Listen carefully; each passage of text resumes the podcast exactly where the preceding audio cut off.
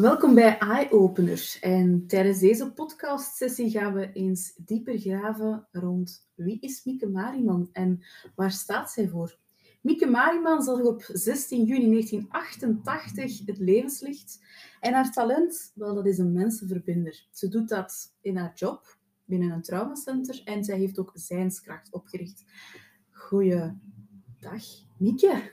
Welkom. Dag Alexandra, hallo. Zie jij dat zitten om ja, op deze verbindende manier met elkaar uh, een podcast op te nemen? Het is altijd wel een beetje wennen, maar ik sta wel open voor nieuwe dingen, dus ik ben er wel klaar voor. Wel, dat is heel fijn dat jij er klaar voor bent, want ik heb een eerste vraag voor jou. Ja, jij bent geboren in 1988. Um, dat is een paar jaar voor mij. Is er iets dat jij zou willen veranderen aan de manier waarop jij bent opgevoed? Goh, ik kom vanuit een heel hardwerkende familie, namelijk een familie van zelfstandigen, waarbij werken stevast op nummer 1 stond. Nu ik zelf moeder ben van jonge kinderen, merk ik wel dat het heel verleiding is om ook mee in die valkuil te trappen van, van heel hard werken. Maar gelukkig doen de kinderen wel appel op mij om voldoende tijd met hen door te brengen. Dus mocht ik iets kunnen veranderen aan de manier waarop ik ben opgevoed, dan zou ik meer bewust tijd maken om in eerlijke en open communicatie met het gezin te kunnen gaan en tijd spenderen met ons vieren. Ja, Mieke, jij bent mama. Je hebt twee kinderen, zeg je. Hoe mhm. heet ze? Uh, Roos, die is er nu acht, en Lily, die is er zes. Dus ze zijn eigenlijk vernoemd naar twee bloemen. Mhm. Is uh, bloemen iets wat voor jou een positieve weerklank heeft in het leven? Niet onmiddellijk. Roos is er voornamelijk gekomen, um, was iets heel zachts voor ons. En van daaruit hebben we eigenlijk voor Roos gekozen. En bij Lily hebben we heel hard zitten twijfelen tussen Lily of Linde. Nu dat we zien welk temperament onze jongste dochter heeft, zijn we wel blij dat we voor de iets fellere Lily zijn gegaan.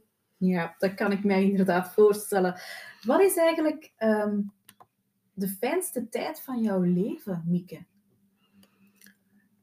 Ik denk dat ik eigenlijk mag zeggen dat nu wel de fijnste periode is van, van heel mijn levensloop. Uh, de twintiger jaren heb ik ervaren als heel erg zoekende, als mezelf ook heel hard willen bewijzen, terwijl nu alles ietsje meer in zijn plooi begint te vallen. Mijn meisjes zijn ondertussen nu al zes en acht. Dit jaar vieren mijn man en ik onze tiende huwelijksverjaardag. Alles begint een beetje rustiger te worden. Ja, rust? Geeft rust een soort van veiligheid of vertrouwen voor jou? Ja, absoluut.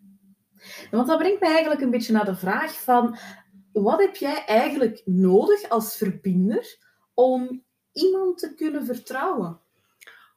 Van mezelf uit heb ik zowel kwetsbaarheid als nieuwsgierigheid nodig om de ander te leren vertrouwen. Mezelf durven openstellen voor iets nieuws. En van ander heb ik vooral geduld, zachtaardigheid en ruimte nodig. Wie onmiddellijk te veel te diep wil gaan, krijgt een schild op zijn neus. Ik merk dat ik dit ook wil hanteren tijdens mijn therapie. Ik wil openen voor de cliënt, maar hij of zij bepaalt nog steeds het tempo wat er op welk moment gedeeld wordt. En uiteraard is eerlijkheid voor mij ook een heel belangrijke factor. En duidelijkheid. Weten wat ik van de anderen kan verwachten op welk moment. Dat zijn hele mooie waarden en normen die mij ook aanspreken. En vooral toen dat jij sprak over dat schild, ik denk dat we dat gemeenschappelijk hebben. Ik denk dat dat ook wel de aantrekkingskracht geweest is tussen ons. En het feit dat dat ook kon in een veilige, vertrouwelijke en ook wel een beetje een plezante setting. Hè? Maar ik heb jou eigenlijk leren kennen, Mieke, als iemand die recht op haar doel gaat, die heel veel passie in haar werk steekt. Maar ik weet dat het ook wel stiekem voor jou uh, af en toe een droom is om een keer tot rust te kunnen komen. En ik vraag me dan ook af van, waar zou jij later eens willen gaan wonen? Ja, net zoals dat je het zelf benoemt, uh, en ook zoals zoveel onder ons, zie ik mezelf ook wonen op een plek waar dat er meer rust en harmonie is. Het liefst ook wel letterlijk een warme plek. Ik heb mijn hart zo'n zo'n twee jaar geleden verloren aan Bali. en mijn echtgenoot ziet mij nog steeds vertrekken naar daar, met heel mijn hebben en houden. Maar mocht ik die sfeer van rust en sereniteit kunnen creëren dicht bij mijn familie, dan zou ik helemaal gelukkig zijn op een plekje dichter bij huis. Hmm. Je hebt al aangekondigd van de fase waar je nu zit in jouw leven, dat dat een, een fijne, gezellige fase zit, is voor jou, excuseer. En is dit nu eigenlijk hetgeen wat je altijd al hebt willen doen in jouw leven? Als klein kind droomde ik, zoals zoveel meisjes, om eerst juf te worden, daarna dierenarts. Dat hebben de katten toen ik klein was niet zo fijn gevonden. Maar dan kwam het stukje arche archeologen naar boven. Het zoeken, het graven van hoe mensen geleefd hebben, in welke omstandigheden zij omringd worden. En hoewel ik nu geen borsteltje vasthaal om beenderen op te graven, is dit wel hetgeen wat ik nu in mijn job doe. Ik graaf samen met mijn cliënt naar wat er geweest is, waar er hiaten zijn in het huidige leven en hoe we mogelijke oplossingen kunnen vinden voor de huidige situatie waarin de cliënt nu in vastloopt. Ook het feit dat ik zowel individueel als met groepen werk, geeft een leuke afwisseling. Samen naar schatten graven naar de kwaliteiten die in elk van ons zitten. Dat is toch gewoon fijn. Ik heb net iets fantastisch nieuws van jou ontdekt, Mieke. Namelijk dat jij ook archeoloog wou worden. Absoluut, ja. Ja, dat was ook mijn droomjob, want uh, ik ben opgegroeid op een boerderij en ik had niet de intentie om dierenarts te worden.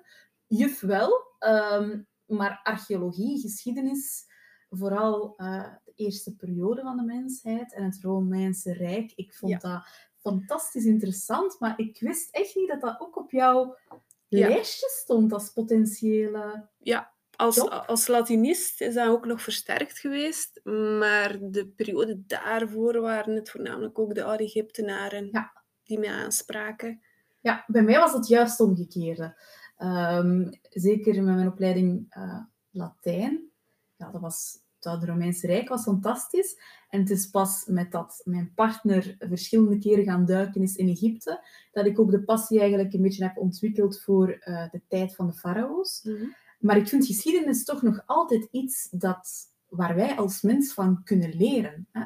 En dat is eigenlijk een beetje, denk ik, wat jij ook doet met jouw therapie. Hè? Patronen verleggen en doorbreken. Ja. In hoeverre van, ja, speelt dat voor jou mee? Patronen verleggen en verbreken op jouw persoonlijk leven en op jouw leven als therapeut?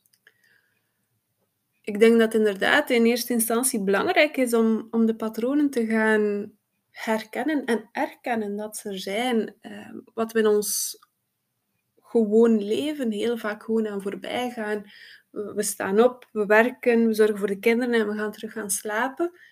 En we zitten in dat molentje zonder te beseffen van wat loopt er goed en wat loopt er mis. We gaan gewoon door. En het is pas wanneer dat er iemand neutraal naast jou komt staan, dat je pas begint te beseffen van oké, maar dat is eigenlijk een stukje in mijn leven dat ik niet zo fijn vind.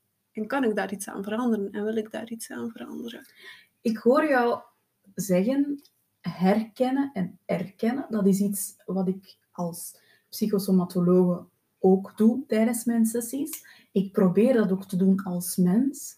Nu, is er iets, Mieke, om dit interview af te ronden, wat ik jou nog kan of mag wensen in jouw persoonlijk en in jouw werkleven? -hmm. In eerste instantie voor mezelf en mijn gezin zou ik willen dat we steeds open kunnen blijven communiceren.